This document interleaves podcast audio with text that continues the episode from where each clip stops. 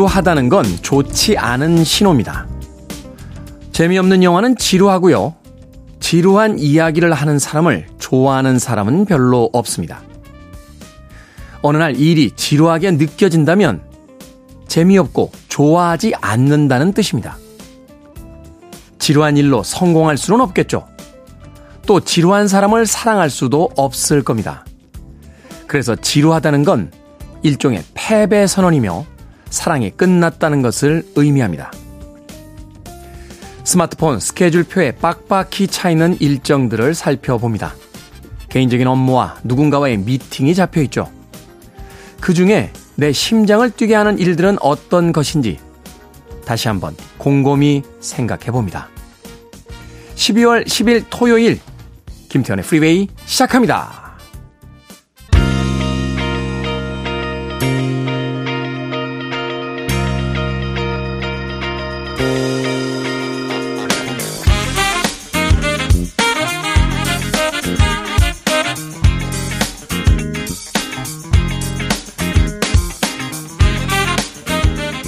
빌보드 kid의 아침 선택, 김태훈의 freeway. 저는 클 태 자 쓰는 태디, 김태훈입니다. 오늘 첫 곡은 1986년도 빌보드 핫백 차트 13위에 올라있던 베니킹의 Stand By Me 듣고 왔습니다. 자, 12월 10일 토요일 1부 시작했습니다. 토요일 1부는 음악만 있는 토요일로 꾸며드립니다. 1970년대와 80년대 90년대에 빌보드 핫백 차트 상위에 랭크됐던 음악들을 중심으로 선곡해 들려드립니다. 음악은 단순한 감상용 대상만은 아니죠. 그 음악을 통해서 그 시대는 어떤 시대였는지 또 그 시대를 살았던 사람들은 어떤 생각을 하며 또 무엇을 보고 느꼈는지를 간접적으로 체험할 수 있는 아주 훌륭한 소재이기도 합니다. 자, 70년대와 80년대, 90년대로 이어지는 히트곡들을 통해서 우리가 경험해보지 못했던 또 다른 시대를 경험해보는 것. 이 시간에 작은 즐거움이지 않을까 하는 생각이 드는군요. 자, 2부에서는요, 북구북구, 북칼럼니스트 박사씨, 북튜버 이시안씨와 함께 책 한 권 읽어봅니다. 오늘은 또 어떤 책을 읽어볼지 잠시 후에 만나봅니다. 자, 청취자들의 참여 기다립니다. 문자번호 샵 1061, 짧은 문자 50원, 긴 문자 100원, 콩으로는 무료입니다. 여러분은 지금 KBS 2라디오, 김태훈의 프리웨이 함께하고 계십니다.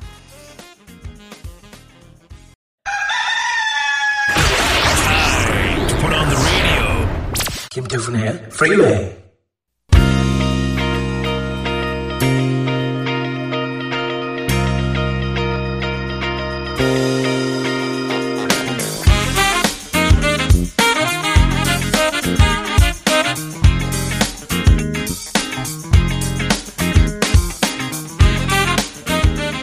음악만 있는 토요일 세 곡의 노래 이어서 듣고 왔습니다. 1970년 빌보드 핫백 차트 이번 주 2위에 올라있던 The Partridge Family의 I Think I Love You 그리고 83년도 어, 같은 차트 6위에 올라있던 케니 로저스와 돌리 파튼의 Island in the Stream 그리고 76년도 역시 빌보드 핫백 차트 이번 주 6위에 올라있던 레오 세이어의 You Make Me Feel Like Dancing까지 세 곡의 음악 이어서 들려드렸습니다. 0806님 동물병원에서 근무하는 사람입니다. 며칠 전 개에게 좀 심하게 물렸어요. 근데 보호자분은 미안하다는 말도 괜찮냐는 말도 하지도 않고 그냥 가버리셨습니다. 10년 정도 동물병원에서 근무 중인데 이런 경우 미안하다는 말 하는 분이 거의 없어요. 그 말이 그렇게 힘든 말인가요? 테디께 위로의 말 듣고 싶어 보내봅니다. 라고 하셨습니다. 이상하네요. 어. 아니, 내가 키우던 개가 누굴 물면, 아, 죄송합니다. 라고 반사적으로 나가지 않습니까? 생각하는 게 아니라 반사적으로 우리가 길 가다 이렇게 누가고만 툭 부딪혀도 누구야 하면서 쳐다보는 게 아니라 누구의 잘못인지는 잘 모르겠습니다만 일단 사람들하고 이렇게 부딪히거나 하다 보면 아 죄송합니다 라는 이야기를 양쪽에서 동시에 거의 하잖아요. 근데 동물병원에서 개가 보호 그 근무하는 분을 물었는데 보호자 글쎄요, 동물병원에 근무하시는 분이니까 마땅히 물려서 마땅하다. 뭐, 뭐 이렇게 생각하는 건 아닐 거 아니에요. 어. 이건 뭐죠? 이해가 잘 안 가는데요. 0806님, 음. 그렇다고 해서 물리신 분이 사과하세요. 라고 이야기할 수는 없잖아요. 그것도 뭔가 어색하고. 뭐 이런 건가요? 아니 전쟁터에서 총 맞는 건 당연한 거 아닙니까? 동물병원에 근무하시는 분들이 물리는 걸 가지고 매번 미안하다고 어떻게 합니까? 뭐 이런 건가요? 이해를 잘 못하겠는데요. 네. 반려동물을 키운다는 건 생명에 대한 그래도 사랑이 있으신 거잖아요. 어. 일단은 우리가 동족을 먼저 사랑하고 타 이게 뭐라고 해야 됩니까? 일단 예, 동족을 먼저 사랑한 뒤에 다른 종족을 우리가 좀 케어하는 게 일반적이지 않습니까? 납득이 잘 가지 않습니다. 0806님. 제가 대신 위로의 말씀 해드릴게요. 어, 세상에 뭐 이런 사람 저런 사람도 있는 거니까요. 힘내십시오. 자, 5500님. 양말은 똑같, 똑같은 걸로 사야 합니다. 세탁기 건조기만 다녀오면 사라지는 짝짝이 양말 모아버리는 게 일이에요. 제가 지난번에 그 상담소에서, 어, 각기 다른 양말을 사야 되냐, 똑같은 양말을 사야 되냐 했을 때 똑같은 걸 사야 된다고 했더니 제 의견에 동조해 주시는 문자를 보내주셨습니다. 그렇죠. 저도 이렇게 특정한 부위만 그렇게 자꾸 달아요, 양말이. 이게 이제 양쪽이 공평하게 달면 양쪽을 이렇게 바꿔 신으면 되는데 이상하게 한쪽만 답니다. 그러니까 양말을 한쪽만 버리게 되거든요. 어. 그때는 이제 똑같은 게 있으면, 그죠? 열 컬러면 이제 20개니까, 아, 로테이션이 되지 않습니까? 그래도 멋쟁이들은 다 짝짝이 이, 양말을 사더군요. 각기 다른 양말. 아, 그래서 뭐 빨간색, 파란색, 노란색. 멋쟁이 네임 클른 것 같아요. 음악 듣겠습니다. 자, 1990년으로 갑니다. 빌보드 핫백 차트 이번 1위에 올라있던 스티비 비의 Because I Love You. 그리고 94년도 같은 차트 이번 주 16위에 올라있던 프리텐더스의 I'll Stand By You까지 두 곡의 음악 이어집니다.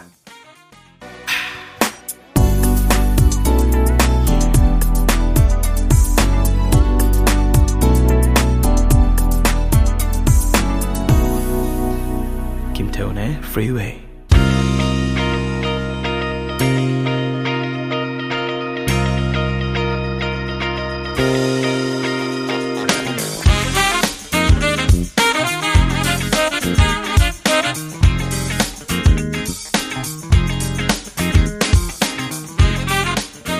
빌보드 키드의 아침 선택 KBS 2라디오 김태원의 프리웨이 음악만 있는 토요일 함께하고 계십니다.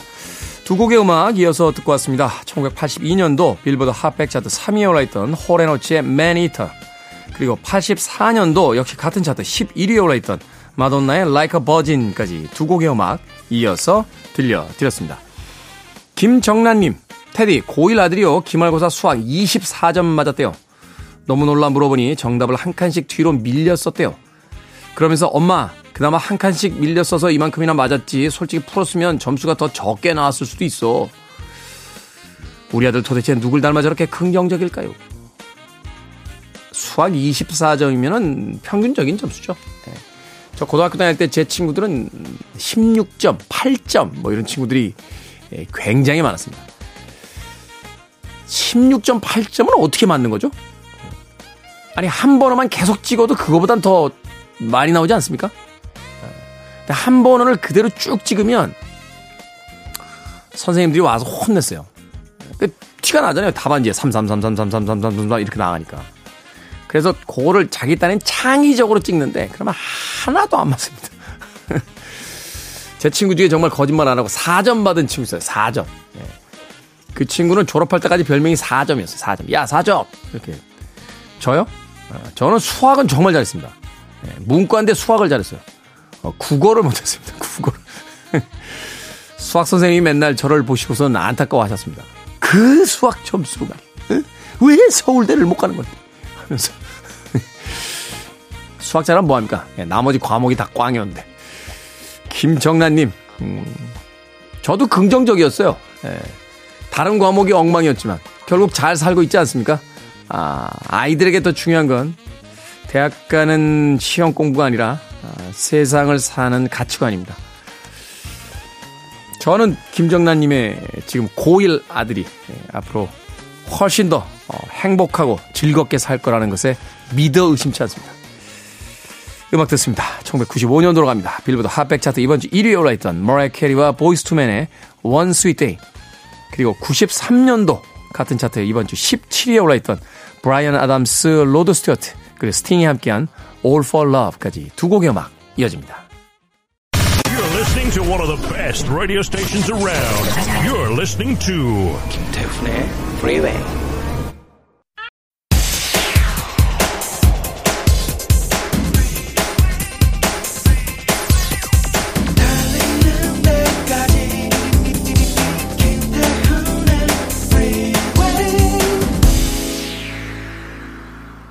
김태훈의 프리웨이 12월 10일 토요일 2부 시작했습니다. 2부 첫 곡은 폴 맥카트니 and the 윙스의 Silly Love Songs 듣고 왔습니다. 자, 2부는요, 예고해드린 대로 어, 잠시 후 북구북구로 꾸며드립니다. 북튜버 이시안 씨, 북칼럼니스트 박사 씨와 함께 오늘은 또 어떤 책을 읽어볼지 잠시 후에 만나봅니다.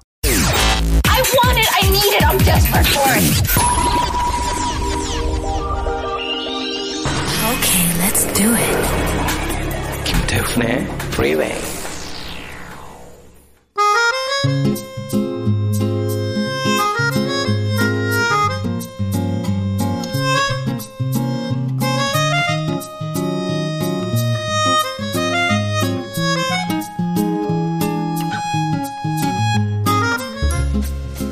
책 한 권을 읽는 각기 다른 시선. 북구북구 북튜버 이시안 씨, 북칼럼니스트 박사 씨와 함께합니다. 어서 오세요. 네, 안녕하세요. 자, 오늘은 하드보일드계의 거장으로 평가받는 제임스 M. 케인의 작품 포스트맨은 배를 두 번 울린다. 읽어볼 텐데, 네, 포스트맨은 배를 두 번 울린다. 아, 갑자기 또 옛 생각이 나는군요. 제시카 랭하고 네. 잭 니콜슨 나왔던 영화 있었어요. 네. 저희 어릴 때인데 엄청 야하다고 소문이 나서 어, 거기까지만. 네. 아, 저도 야하다는 소문만 들었습니다. 아, 그렇습니까? 네, 제목만 들었어요, 그때. 저는 네. 친구 때문에 어쩔 수 없이 끌려가서 어쩔 수 없이 세상에. 그땐 진짜 어쩌서 사람 끌고 다니고 막 그랬나 봐요. 네. 근데 되게 들어보면요 끌려다닌 친구는 되게 많은데 음. 끌고 온 친구는 거 하나도 그렇죠, 없어요. 그렇죠. 네. 그 친구는 어, 딱 한 명인 것 같아요. 딱 한 명이 다 끌고 다니는 3, 400명 정도를 책임지는. 그 한 명은 지금 어디가 있을지 좀 궁금하긴 합니다만. 네. 어찌됐건 저는 영화를 먼저 봐서 굉장히 충격을 받았던 음. 작품입니다. 자, 제임스 M. 케인의 작품인데 어떤 작가인지 먼저 이시안 씨께서 소개를 좀 해주시죠.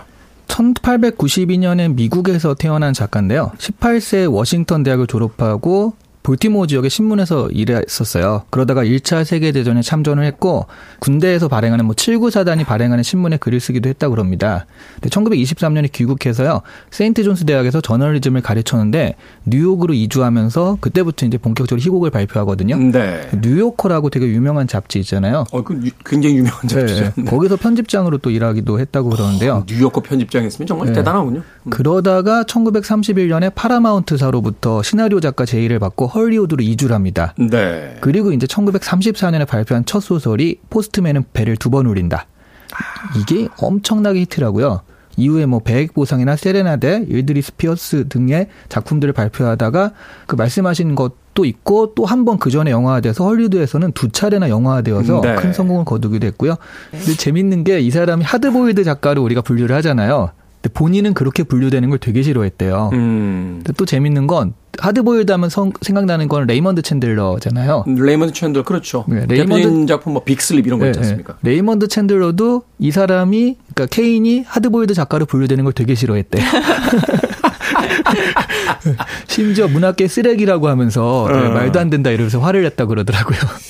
하드보일드를 사실은 이제 조금 다르게 오해하시는 분들도 있어요. 네. 약간 저 뭐라고 해야 되나요? 그냥 탐정이 등장하는 음. 그 싸구려 이제 소설처럼 음. 이렇게 이해하시는 분들도 계신데 이제 하드보일드라는 건 사실 이제 내용적인 측면도 있습니다만 이제 문체에 관한 부분들도 있는 거고 그렇죠, 그렇죠. 여러 가지 어떤 부분들이 있기 때문에 그렇게 보면 제임스 M 케인의 작품은 그러네요. 하드보일드 계열로 또 볼 수도 있겠네요. 네, 어. 하드보일드 계열인 것 같은데요. 음. 독자 입장에서 하지만 보면. 본인도 네. 그렇고 동료도 그렇고 다 싫어한다. 하드보일드로 참, 분류하는 네. 걸. 하드보일드 스타일이 아이러니합니다. 아니셔, 작가분들이. 음, 그러니까 그런 거에 얽매이셔가지고. 그러게요.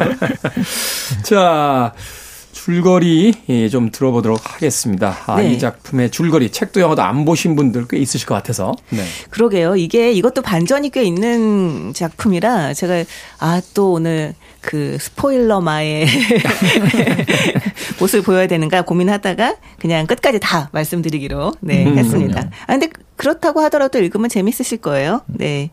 그 여기저기 떠돌아다녔던 프랭크 체인버스라고 하는 이 소- 주인공이죠. 우연히 들른 도로변의 선술집인 쌍둥이 떡갈나무 선술집에서 취직 제안을 받게 됩니다. 같이 일을 하자라는 제안을 받고요.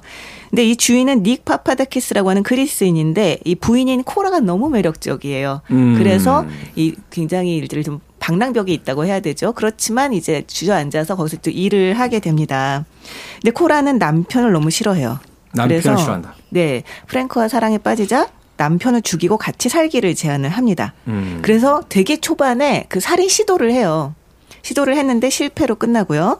닉은 입원을 하게 되고 코라는 닉이 태어나기 전에 프랭크와 야반 도주를 합니다. 네. 그런데 코라만 다시 돌아옵니다. 음. 자신은 프랭크처럼 길 위에서 떠들면 살 수는 없다라는 것을 이제 깨닫게 되는 거죠. 잠깐 그 이제 같이 출발을 했다가 네.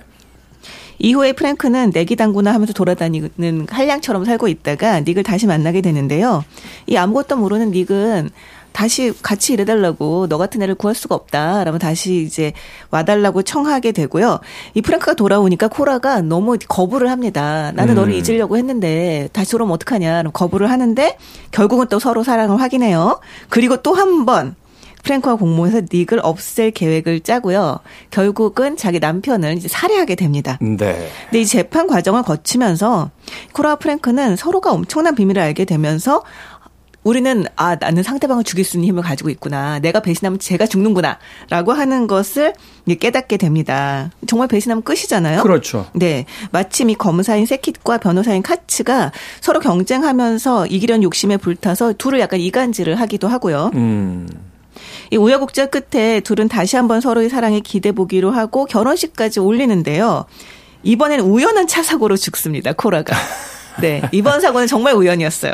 코라는 죽고 프랭크 살아남는데 아이러니하게도 정말 살인이었을 때는 굉장히 무사히 빠져나갔던 프랭크가 이 사고로 살인자로 지목을 받게 돼요. 일부러 죽인 것이다. 네. 그리고 이전에 살인까지 폭로가 되면서 사형당하기 직전에 이 소설은 끝을 맺게 됩니다. 네. 줄거리가 굉장히 흥미로워요. 굉장히 흥미로워요. 저는 그냥 이게 아 그 바람난 유부녀와 그 정부가 남편을 죽이려고 한다 뭐 이 정도만 알고 있다가 치정 살인극으로만 보고 있다가 그쵸 너무 초반에 남편을 죽이려고 하는 거예요. 그래서 음. 이거 뭐지 남편을 죽이는 서른 가지 방법인가 뭐 무슨 무슨 일이지 약간 그랬는데 아 정말 옆치락 뒤치락하는 게 굉장히 흥미롭더라고요. 네. 약간 막장 드라마 같은 그렇죠. 느낌이. 근데 그렇죠. K 드라마는 이렇게 살인까지는 안 가잖아요. 사실 전 세계적으로 막장 드라마로 유명한 게 또 스페인이거든요. 스페인의 그 되게 뭐 270부작 드라마 같은 느낌이 살짝 나기도 해요. 스페인은 그 한 100회 정도 넘어가면요. 네. 다 가족이에요. 실제로 그런 드라마 본 적이 있는데. 근데 이 포스트맨은 배를 두번 올린다. 굉장히 흥미로운 작품인 게 이후에 나온 현대적인 어떤 치정살인극 또 영화에 굉장히 많은 영감을 줬어요. 뭐 Body Heat 같은 작품들. 역시나 그 정부가 공모해서 자기 이제 남편을 죽이는 이야기라든지 뭐 사실은 굉장히 그런 어떤 작품들에게 영향을 준 작품으로서 알려져 있는데 그것뿐만 아니라 이 책 소설 그 한 출판사에서 제일 앞에 카피가요. 알베르 까뮈가 나는 이 소설에서 영감을 받아 이방인을 썼다. 음. 이렇게 말을 했다는 걸 카피로 썼거든요. 사실 이방인에서 어떤 부분이 영감을 받는지 잘 모르겠어요. 사람이 죽었다 정도 아닐까요? 그러니까 네. 어, 약간 무리한 어떤 카피가 아니었나라는 생각도 들긴 저 드는데. 카페를 듣, 듣고 저 책을 읽으시면 안 됩니다. 음, 그렇죠. 근데 이 부분은 분명히 짚고 넘어가야 될 것 같아요. 이 책의 제목입니다. 포스트맨은 배를 두 번 올린다. 사실은 이 원작을 가지고 만들어진 영화 국내에서 상영이 됐을 때 너무나 친절하게 이 포스트맨을 한글로 번역해서 우편 배달부는 배를 두 번 울린다라고 해서 이게 우편 국에서 발칵 뒤집어졌어요. 그래가지고 아니 그 집배원들이 무슨 죄가 있냐 이것 때문에 괜히 그 안 좋은 오해를 살 수 있다. 그래서 부랴부랴 다시 영어로 포스트맨은 배를 두번 울린다. 사실 차이가 없거든요. 근데 당시만 해도 이제 한국말로 어, 번역을 해서 우편 배달부라고 쓰는 것과 이제 뉘앙스의 차이가 크다. 네. 그렇다고 이제 원작을 바꿀 수는 없잖아요. 불황자는 배를 두 번 올린다 이렇게 바꿀 수는 없으니까 네. 이제 네. 포스트맨은 벨을 두 번 울린다 이렇게 이제 제목을 바꿨던 음, 기억이 나는데 이 책 제목이 이야기하고 있는 게 분명히 있잖아요. 네. 근데 정말 이 소설을 보다 보면 도대체 언제 나오는데 약간 이런 생각이 들긴 합니다. 소설의 내적인 거에서는 소설 등장 안에서는 포스트맨도 없고 벨도 두 번 울리지 않아요. 그렇죠. 그렇죠. 벨도 울리지 네. 않고 등장하지 않죠. 그렇죠. 근데 이게 이 작품을 쓸 때그 그 당시에 화제가 됐던 사건이 있었다고 해요. 그러니까 루스 스나이더와 저드 그레이 소송 사건인데 그것도 이제 남편을 자기 정부와 이제 공모해서 남편을 죽인 이야기인 거죠. 그때 그 남편을 죽인 루스 스나이더가 죽이기 며칠 전에 5만 달러의 개인 상해보험을 들면서 우편 배달부에게 보험 지급 증서를 나에게 직접 전달을 해라. 음. 라고 이야기를 하면서 그 신호로 초인종을 두 번 눌러라. 라고 얘기를, 그러니까 실화였던 거죠. 이 네. 얘기가. 거기서 이제 영감을 얻은 거죠. 네. 근데 뭐 사실 이게 그 소설 내용하고는 사실 관계가 없습니다만 저는 이걸 보면서 와, 정말 제목이라는 게 너무 중요하다라는 걸 음. 다시 실감을 했는데요. 그 전에 후보로 올랐던 제목이 바비큐. 사랑이냐 돈이냐. 검정 퓨마. 악마의 수표책 뭐 이런 제목이었다고 해요. 정, 정말 싸구려, 싸구려 B급 무슨 탐정 수리, 수리소설 제목 같은. 그렇죠. 그 이런 사랑이, 자- 사랑이 냐 돈이냐는 그 사랑이냐 돈이냐. 네. 네, 네. 아, 정말 저는 이런 제목이었으면 절대로 이 책이 베스트셀러가 되지 못했을 것 같다. 이게 포스트맨은 배를 두번 놀린다라고 하는 게 궁금증을 유발하기도 하고 음. 약간 에로틱한 느낌도 있고 그렇죠. 약간 그렇기 때문에 사실은 정말 베스트셀러가 되는데 한 일조를 한 게 아니냐. 역시 제목은 잘 붙이고 볼 일이다. 그래서 지식 편의점은 정말 잘 붙인 제목이다. 아, 네. 네, 약간 이런. 생각이 듭니다. 네. 지난주에 소개해드렸던 이시안 씨 책 이야기인데요. 네. 아유, 어, 되게 좋은 얘기를 하는데 되게 길게 하셨네요. 근데 사실 이제 동시대성을 생각을 해본다라면 이 책이 막 발매가 됐던 발간 이 됐던 시기의 사람들은 워낙 유명한 사건이었기 때문에 네. 이 포스트맨은 배를 두 번 올린다가 어떤 의미인지를 아마 알았을 거예요. 네, 맞습니다. 어, 뉴스를 통해서 계속해서 만나고 있었을 테니까 그런 의미에서 이 책이 이제 내포하고 있는 그 이야기들을 좀 더 쉽게 이제 받아들일 수 있었을 텐데 그 시대를 이제 벗어나면서 그러니까요. 이 책 제목이 이제 여러 가지 어떤 다양한 해석을 끌고 오게 되는 그런 어떤 화두가 되기도 했습니다. 이게 사회적 context성이잖아요. 당시에는 포스트맨은 두, 벨을 두 번 울린다. 스나이더 사건 안 사람들은 아 이게 남편 살해 공모라든가 이런 것이겠구나 짐작을 하는데 그게 이제 없어진 지금에 와서는 뭐지 중2병 제목인가 SNS에 나올 제목이네 뭐 이런 식의 생각을 하게 되는데 그게 오히려 통하는 것 같기도 해요. 음. 그 애매모호하고 뭔가 있어 보이는 이런 제목들이 아 뭔가 철학적인 의미를 나한테 준다라는 개념으로 다가와서 어, 어떻게 생각하면 이 제목이 진짜 뭐랄까 오래가는 이유가 되는 제목인 것 같아요. 음. 그러니까 저 몇 주 전에 했었죠. 페널티킥을 맞이한 골키퍼의 불안. 불안. 그것도 사실은 아 제목덕을 좀 보지 않았나 싶었는데 이번 책도 좀 그런 느낌이 있죠. 음, 네. 맞습니다. 과거에 이제 이런 제목들이 이제 유행을 하던 시절이 있죠. 뭐 유혹은 밤안개처럼 속삭인다. 뭐 이런 이런 제목도 있었고 사실은 뭐뭐 해밍웨이도 태양은 다시 떠오른다. 뭐지? 하면서 이제 이런 어떤 어 그런 어떤 그 시기가 있었는데 뭐 최근에 와서는 굉장히 직관적으로 제목을 지으니까 아 근데 그 웹, 웹소설들을 보면 제목들이 굉장히 재밌잖아요. 요즘엔 또 웹소설들에서는 소- 그 제목에서 그 내용들을 이렇게 요약해서 보여주는 면이 음. 있는데 그 제목들을 또 봐도 아, 정말 시대별로 음. 그 제목이란 것도 유행을 타는구나라는 걸 좀 실감하게 되죠. 네. 제목 이야기를 하다 보니까 갑자기 그 유명한 에로 영화의 제목들이 떠오르는데 예, 하지 말래요 바깥에서 네, 음악 듣겠습니다. 자 카펜터스의 음악으로 갑니다. Please, Mr. Postman. 카펜터스의 Please, Mr. Postman 듣고 왔습니다. 빌보드 키드의 아침 선택, 김태훈의 프리웨이, 북칼럼니스트 박사 씨, 북튜버 이시안 씨와 북구북구 오늘은 제임스 M. 케인의 작품 포스트맨은 배를 두 번 울린다 읽어보고 있습니다. 자, 이 책 대표적인 하드보일드 작품으로 이제 분류할 수 있다라고 앞서서 뭐 외국에서의 분류법이 아니라 이 책을 읽고 온 이제 저희들이 이야기를 했던 부분인데 어떤 스타일 때문에 하드보일드로 읽히게 되는 걸까요? 역시 그 말투겠죠. 굉장히 무미건조한 말투고 그렇기 때문에 사실은 이 사람이 이 나로 이제 1인칭으로 진행이 되잖아요. 그렇지만 이 나의 감정에 이렇게 이입하기가 좀 쉽지가 않습니다. 감정을 잘 드러내질 않죠. 잘 드러내질 않아요. 네. 이 말투 자체에서는 거의 감정 드러내지도 않고 행동도 논리적이거나 설득력이 있다고 보기는 좀 어렵죠. 음. 다분히 충동적이고 좀 복합적이기도 하고요. 네. 그런 면에서 이게, 포- 아, 이걸 읽다 보면 정말 되게 비슷한 느낌들을 받게 되는 것 같아요. 그 하드보일드 작품들하고. 네. 사실 내용적인 측면에서도 그 하드보일드로 분류하는 작품들이 있습니다만 예전에 그 레이먼드 챈들러 책 원본으로 한번 보겠다고. 사실은 그 대학원 때 선생님이 추천해 주셔서 원본을 봤는데 사실은 다른 어떤 원서들보다는 쉽게 읽혔어요. 아, 그렇죠. 그렇죠. 네, 그렇겠네요. 네, 네. 그 묘사가 거의 없고요. 그냥 대사 위주인데다가 대사 다음에는 대부분 he said, she said, he said, they said, I said, he said 계속 이거요. 그래서 네. 이렇게 훌륭한 원서가 있네 하면서 어떤 기억이 나는데 이건 좀 다른 얘기인데 저도 이게 비슷한 해리포터가 처음에 유행할 때 한국에 아, 들어오기 직전에 이게 되게 많았죠. 유명한 책이라고 해서 1편을 영어로 구해서 봤거든요. 첫 번째 장에서 머글이란 단어가 나오는데 어떤 사전을 뒤져도 안 나오는 거예요, 이게. 그래서 아유 포기한다. 이 단어가 아예 없는 단어구나 해서 음. 포기했던 기억이 납니다. 그렇죠. 그런 의미에서 이 하드보일드는 저는 중등교육 영어 정도의 어떤 실력을 가지고 계시다면 꼭 한번 읽어보셔도 도전해보셔도 괜찮은 소설이라고 네. 봐요. 사실 네. 모르는 단어들은 좀 찾으면 되는데 묘사 자체는 그렇게 어렵지 않으니까. 네. 게다가 이 작품 같은 경우는 사실은 사랑, 이 모든 범죄가 사랑에 기반하고 있잖아요. 네. 그렇기 때문에 막 되게 절절하고 막 금지된 사랑으로 막 눈물겹고 절대 그렇지 않거든요. 그런 느낌이 아니죠. 굉장히 사랑에 기대하고 있음에도 불구하고 그 무미건조함이라고 하는 걸 유지를 하고 있는데요. 그건 자, 이 저자가 이 사랑이라고 하는 것에 대해서 어떤 생각을 갖고 있는가와 좀 비, 다- 이제 관련되는 게 아닌가 싶어요. 근데 제가 아까 그 줄거리를 소개를 해드렸는데 저자가 자신의 이 작품에 대해서 요- 줄거리를 요약한 아주 훌륭한 그 요약본이 있습니다. 뭐냐면 네. 도덕적으로는 충분히 끔찍하지만 살인이 사랑 얘기가 될 수도 있다고 생각하는 멍청한 남녀가 있고 그런데 일단 저지른 다음 정신 차리고 보면 어떤 두 사람도 그렇게 끔찍한 비밀을 공유하고는 같은 지구에 살 수 없다는 걸 알게 된다는 얘기야. 음. 라고 이야기를 합니다.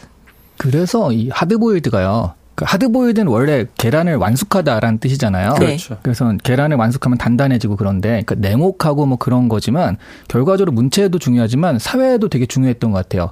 그러니까 그 건조한 문체로 묘사하는 그 이야기 자체가 냉혹하고 비정하기 때문에 우리가 생각한 하드보일드의 분위기가 완성된 거잖아요. 네. 그렇게 보자면 이 1900, 이 소설이 발표된 게 1934년인데 완전 대공황.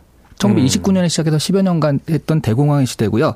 이때는 사람들이 다 일자리 잃고 가난에 시달리고 인간다운 생활이 파괴되던 때잖아요. 그러니까 돈을 위해서 아무렇지 않게 사람을 죽이고 금전적 이익을 위해서 진실을 조작하고 하는 것들이 그 많이 만연하던 시대. 그렇기 때문에 그 시대를 그대로 묘사한 것만으로도 우리가 생각하는 하드보일드의 비정함이 나오지 않았나. 시대와 되게 잘 맞았던 스타일이 아닌가 싶어요. 네. 근데 오해를 좀 그 피하기 위해서 말씀을 드리자면 이렇게 저자가 그 사랑에 대해서 굉장히 약간 이, 이 남녀에 대해서 약간 가혹한 시각을 가지고 썼고 네. 그리고 말씀하신 것처럼 문투 자체가 굉장히 무미건조해서 사실 이 사랑의 촉촉함이라고 하는 거에 드러나지 않지만 이 두 가지 사이에 이 두 가지 사이에 이렇게 샌드위치처럼 깔려 있는 건 정말 너무 눈물겨운 사랑이에요. 음. 이게 약간 놀라운 점인데요. 그 저희 작가분께서는 이 소설 읽고 마지막에 울었다고 하시더라고요. 되게 우리 이소연 작가가요? 네 그런 캐릭터 아닌데? 그러니까 더 놀랍죠. 이 마지막에 그 코라가 죽고 정말 사랑했던 거예요. 이 나는 정말 이 여자를 사랑했었고 이 여자가 내가 혹시 자기를 죽이려고 해서 죽였다고 오해하지 않을까? 그걸 거- 오히려 걱정을 합니다. 이미 음. 죽었는데도 불구하고 그래서 아 나는 사형을 당해서 이제 자기도 죽게 되는 이제 상황인데 죽고 나면 이제 가서 얘기를 하고 싶은 거죠. 나는 너를 정말 사랑했고 널 죽이려고 했던 게 아니야라는 우연한 걸 사고였을 뿐이다. 그렇죠, 그렇죠. 근데 정말 이게 사실 생각해 보면 정말 순정이거든요. 네. 음. 그리고 이 저, 이 작, 이 주인공도 돈 때문에, 뭐 돈을 갖고 싶어서 뭐 이를테면 이 코라를 이용하려고 한다거나 뭐 이런, 전혀 이런 게 아니고 굉장히 낭만적인 사람이기도 합니다. 음, 네. 근데 그게 사실은 어떻게 보면 이 작품 매력이 아닐까 싶어요. 네. 그렇죠. 전혀 어울릴 것 같지 않은 어떤 분위기 속에서 이제 사랑에 대한 이야기를 하는. 그렇게 보면 레이먼드 챈들러가 이 제임스 M. 케인을 하드보일드 류가 아니라고 했는데 레이먼드 챈들러의 소설과 거의 흡사해요. 맞아요. 네, 빅슬립 같은 그 대표작들 보면 그럼요. 그 냉혹함과 막 그 살인에 얽히는 아주 추악한 현실 속에서도 사랑이 있잖아요. 그럼요. 예. 그렇죠. 이 하드보일드는 사실 이제 어떤 해피엔딩이란 결론이 거의 없잖아요. 어, 시대의 어떤 우울한 분위기, 그 냉정한 분위기 속에서 살아남아야만 했던 사람들의 그 어떤 정서를 대변하는 게 아닌가 하는 또 생각 해보게 됩니다. 1차 세계대전을 겪고 나서 사실은 뭐 재즈 시대라고 하는 뭐 흥청망청의 어떤 시대를 지난 뒤에 이제 Lost Generation 그리고 이제 비트 세대로 이어지게 되는 그 과정 속에서의 등장한 음, 뭐라 소설이 아닌가 또 그런 생각 해봤습니다. 음악 한 곡 듣고 와서 이제 책에 대한 마무리 지어보도록 하겠습니다. 레오나 루이스의 Bleeding Love 듣습니다.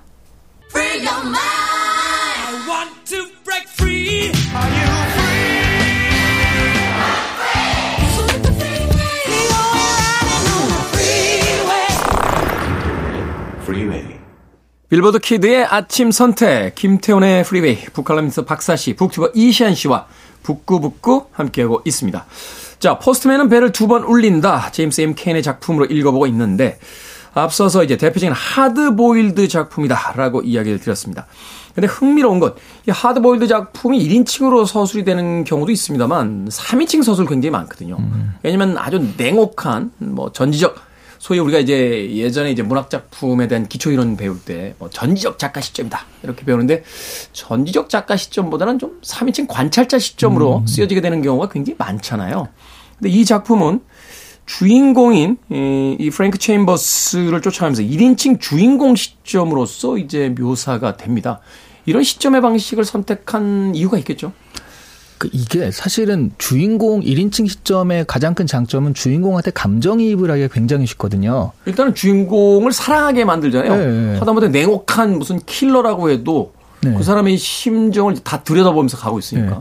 근데 여기는 참 감정이입하기 그런 게이 불황자가 바람난 아내와 같이 이렇게 사진을 공모하는 거라 아, 여기 감정이입하기가 좀 애매하다 생각을 하는데 그런데도 약간 그 뭔가 동화되는 게 있긴 있어요. 음. 그게 뭔지 봤더니요. 이런 거죠. 결국 이들이 처음에 사진을 공모하고 해서 진짜로 사진을 저질렀을 때는 그 보험사들의 이익 때문에 네. 어, 자기들은 이제 드러났구나 했는데 보험사들의 이익 때문에 무죄로 방면이 된단 말이죠. 근데 아까 줄거리 말씀하실 때 근데 진짜 사랑해가지고 우연한 사고가 오히려 살인으로 결론이 나고 음. 그러면서 이런 거 있잖아요.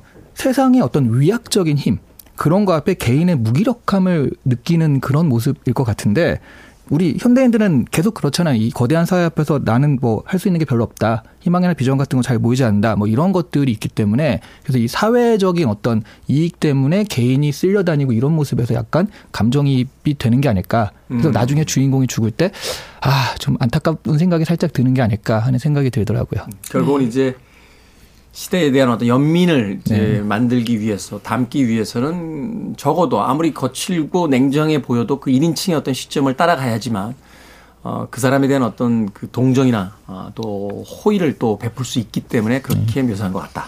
예.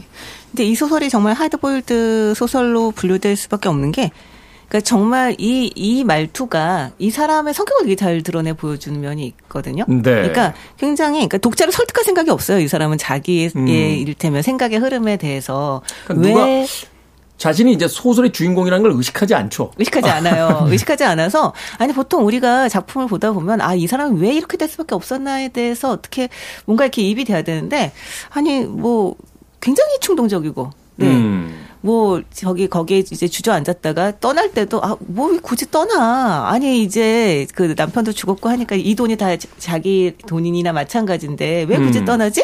여기서 살면 되지. 그치. 근데 되게 사랑에 살인까지 저질렀으면서 코라가 그 어머니를 만나러 간 사이에 너무 충동적으로 다른 여자를 히치하이킹을 해준 여자를 와 이제 약간 같이 여행, 며칠 동안 같이 또 여행을 미래 가자, 뭐 여행을 이렇게. 가고 미래를 또 하죠. 음. 근데 그것에 대해서도 아니 왜 왜 일테면 일테면 코라에 대해서 감정이 어떻게 나는 이런 것에 대한 설명이 별로 없고 그리고 딱히 돈 때문에 하는 것도 아닌데 사랑도 막 정말 사랑에 목매다는 타입도 아니고 약간 이런 이런 이 사람의 성격 이 굉장히 이를테면 되는 대로 맡기는 자기 음. 이를테면 순간순간의 감정이 되는 대로 맡기는 이 사람의 성격을 묘사하기에는 정말 이 하드보일드 어투가 정말 어울리지 않았나 저는 그런 생각도 좀 들었어요. 네. 저는 그래서 1인칭을 사용한 것 같아요. 왜냐면 이제 3인칭으로 써서 어, 하드보일드의 문체로 이 상황들, 이 캐릭터를 이제 써나가면 독자는 마지막에 가서 의문을 품을 것 같다는 거죠. 이 남자가 정말 그 여자를 사랑하긴 했나? 하는 의문을 품을 수밖에 없을 테니까 그래도 1인칭으로 쫓아가야 마지막에 고백 장면이라도 하나 써, 써놓을 수 있고 이 사람이 이 여자를 사랑했던 어떤 그 진실한 이야기를 담아낼 수 있는 어떤 그 시점이 되니까 사실은 3인칭으로 쫓아가게 되면 알 수가 없을 것 같아요. 이 사람이 과연 왜 이런 행동들을 했고 이 여자를 정말 사랑했는지. 그래서 작가의 어떤 욕망 속에서 그래도 이 소설은 음, 최소한의 어떤 애정 소설이어야만 되는 게 아닌가. 그렇다면 1인칭으로 써야만 되는 게 아닌가. 뭐 이런 고민을 했던 게 아닌가 하는 생각을 해봤습니다. 그리고 또 말씀하신 걸 들으니까 이게 1인칭이어서 장점 중에 하나는요. 이 남자 주인공이 여자 주인공보다 좀 더 도덕적인 느낌이 들거든요. 오히려. 예. 왜냐하면 그게 다 아니 돈도 받고 이 장소에 살면 되는데 남편도 없어지고 뭐가 문제야라고 할때 자꾸 떠나려는 게 그때 보면 그 어떤 죄책감 같은 죄의식이죠. 것들 예. 어. 그런 것들이 살짝 1인칭으로 해야지 드러나지 행동만 묘사해서는 드러나지 않잖아요. 그래서 그런 부분에서 굉장히 좀 효과적이었던 것 같네요. 음. 그런 의미에서 저는 사실 엔딩도 한 번쯤 더 생각해 봤어요. 과연 정말 사고로 죽은 거야? 진짜 반전. 어, 그러니까 이 남자 입장에서는 어찌 됐건 죄책감을 느끼고 아. 있는 그 공간에서 자신의 남편을 죽인 뒤에 일말의 죄책감도 느끼지 않고 마냥 해맑게 여기서 살면 되지라고 하는 그 여자에게 한편으로는 또 다른 어떤 공포나 약간의 어떤 끔찍함도 느끼지 않았을까 하는 생각이 들거든요. 사실, 사실 살인과 사랑의 닮은 점은 어떤 격정이 지나간 뒤에는 그 뒤에 남게 되는 여러 가지 어떤 잔상들의 그 감정들이 굉장히 진하다는 거잖아요. 그런 면에서 어, 저는 만약에 제가 이 프랭크 체인버스 물론 그런 일 절대 없습니다. 근데 프랭크 체인버스의 입장이라면 어, 이 여자가 굉장히 끔찍하게 보였을 수도 있겠다. 그래서 마지막 이 고백 장면 같은 경우가 오히려 자신의 에, 저지른 행동에 대한 그 절절한 또 다른 어떤 변명처럼 또 느껴지기도 했던 예, 그런 점이기도 해요. 이게 보통 1인칭으로 쓰는, 쓰면 이런 의구심을 잠재우기 위해서 1인칭을 쓰는 건데 점점 더 많은 많은 의구심들을 지금 제기하고 있네요. 아, 이 작품의 매력인 것 같습니다. 무슨 하드보일드가 이렇게 다면적으로 읽히죠. 그러게요. 하드보일드 되게 직관적인 소설들 아닙니까? 네. 자, 이 소설 46년 그리고 81년에 두 번 영화화 됐습니다. 어떤 부분이 이 소위 이제 문학을 영상화 시키는데 매력적으로 보이게 만들었을까요? 이게 저는 그게 되게 효과적이었을 것 같아요. 그러니까 이 소설이 당대에서는 좀 인정도 못 받고 레이먼드 챈들러 같은 경우에 까이고 막 이랬었잖아요.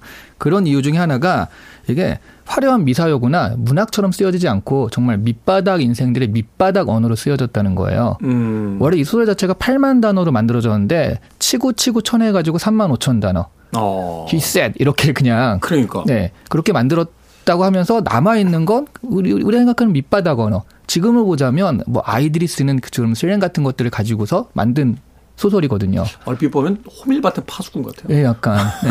네. 그래서 이거를 영화해가지고 그 당대의 그런 모습들을 영상으로 보여주고 대화로 들려줬다라고 한다면 아 그 분위기를 조금 더 한마디로 이제 밑바닥 인생의 어떤 그런 분위기를 조금 더 낼 수 있지 않을까 하는 생각이 들긴 했어요. 그러네요. 사실은 그 비슷한 시기에 이제 만들어졌던 작품들 또 흑백 영화 시대의 어떤 작품들을 이렇게 보면 영화에서 캐릭터들의 대사가 사실은 단문으로 거의 다 구성되어 있어요. 현대의 어떤 영화나 드라마들 보면 이렇게 구구절절한 부분들이 많잖아요. 네. 뭔가 뭐 막 은유적으로 문학적으로 막 자신의 감정을 표현하고 막 철학적인 이야기를 담고 막 이러는데 이 20년, 30년대, 40년대 또 50년대까지 이어지는 이 헐리우드의 어떤 그 주요 작품들, 어, 영화 작품들을 이렇게 보면 정말 단문입니다.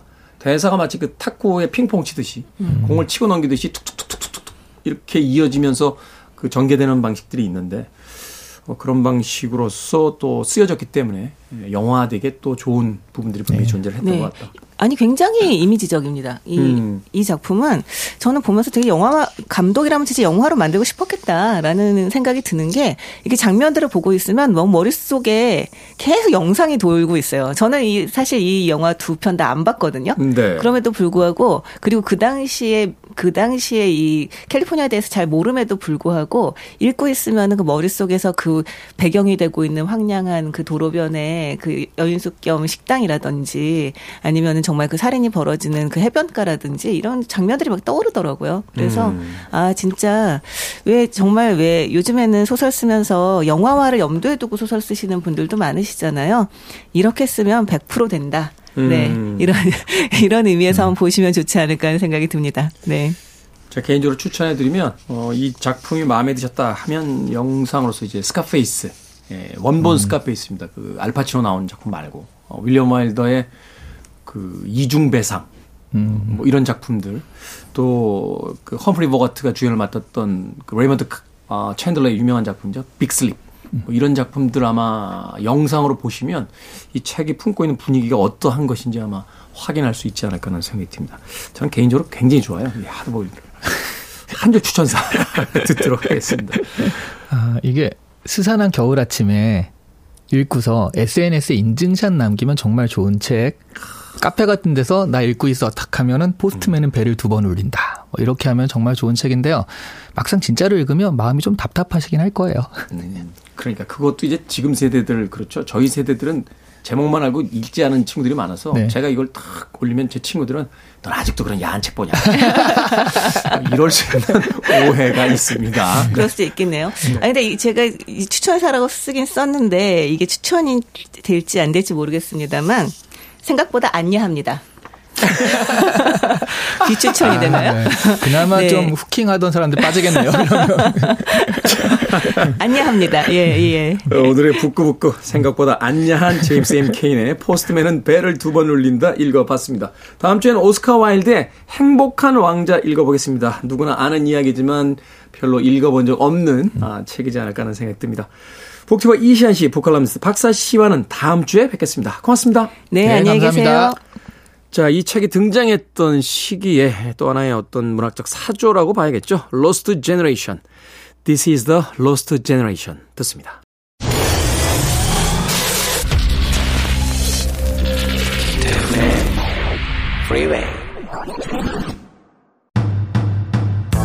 KBS 2라디오 김태훈의 프리웨이 오늘 방송 여기까지입니다. 오늘 끝곡은 어, 헨리 돌스마의 I'd rather go blind 듣습니다. 편안한 하루 보내십시오. 전 내일 아침 7시에 돌아오겠습니다. 고맙습니다.